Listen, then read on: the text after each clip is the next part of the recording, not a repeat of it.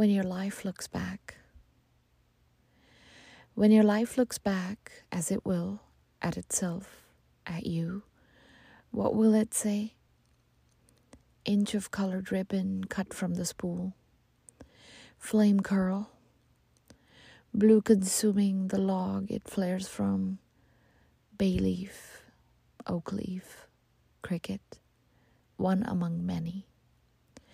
Your life will carry you as it did always, with ten fingers and both palms, with horizontal ribs and upright spine, with its filling and emptying heart, that wanted only your own heart, emptying, filled in return.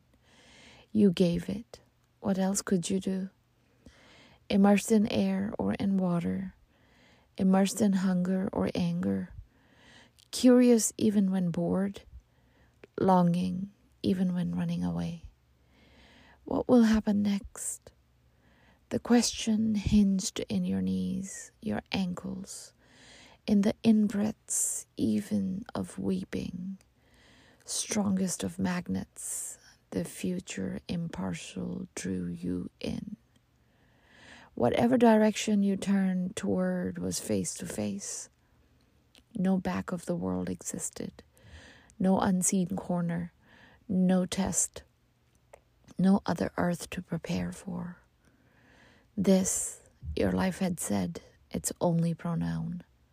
Here, your life had said, its only house. Let, your life had said, its only order. And did you have a choice in this? You did.